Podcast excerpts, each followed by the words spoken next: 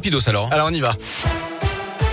On commence par vos conditions de circulation dans la région. Elles sont fluides autour de Saint-Étienne, de Clermont-Ferrand et de Bourg-en-Bresse. Ça roule plutôt bien également aux abords de Lyon. Trafic perturbé en revanche ce matin sur les rails à cause d'un TGV en panne entre Lyon-Perrache et Lyon-Part-Dieu. Du coup, les TER en provenance de Roanne, de Mâcon et de Paray-le-Monial ne desservent pas la Part-Dieu et vont directement à Perrache. La course à la présidentielle est lancée. Ils sont 7 candidats à réunir les 500 parrainages nécessaires pour se présenter d'après la liste publiée hier par le Conseil constitutionnel. Valérie Pécresse, Emmanuel Macron, Anne Hidalgo, Fabien Roussel, Yannick Jadot, Jean Lassalle et Nathalie Arthaud. Jean-Luc Mélenchon et Nicolas Dupont-Aignan sont proches du but. Marine Le Pen et Éric Zemmour sont plus loin avec moins de 400 parrainages chacun. Je rappelle également que vous avez jusqu'à mercredi prochain pour vous inscrire en ligne sur les listes électorales. En mairie, l'échéance est fixée au vendredi 4 mars.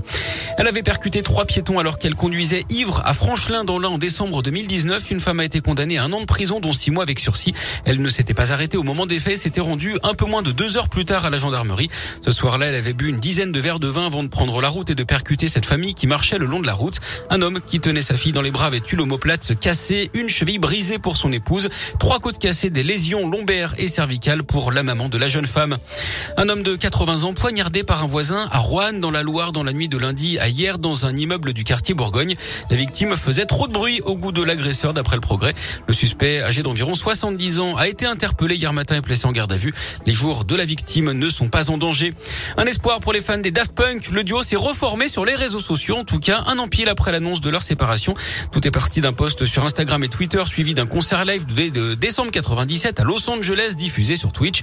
Il n'en fallait pas plus aux amateurs pour évoquer un retour des 2 légendes de l'électro.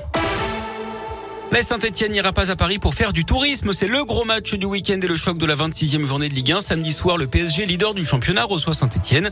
Une équipe stéphanoise qui n'est plus relégable depuis dimanche et qui surfe sur une très bonne dynamique. 3 victoires et 1 nul sur les 4 derniers matchs.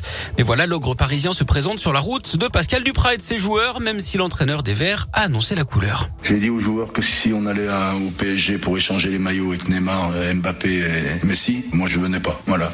Si on vient pour prendre des photos, je viens pas non plus. On vient pour disputer un match de championnat de France contre une équipe qui vient d'être battue à Nantes, qui n'a pas l'habitude des revers en championnat. Donc une squat impressionnante. Mais quand on joue à la Saint-Étienne, on doit ne craindre personne, respecter tout le monde bien entendu. Il ne faut pas trop que j'en dise en fait. Ils n'ont pas besoin de ça. De toute façon, ils ne vont pas m'écouter les Parisiens.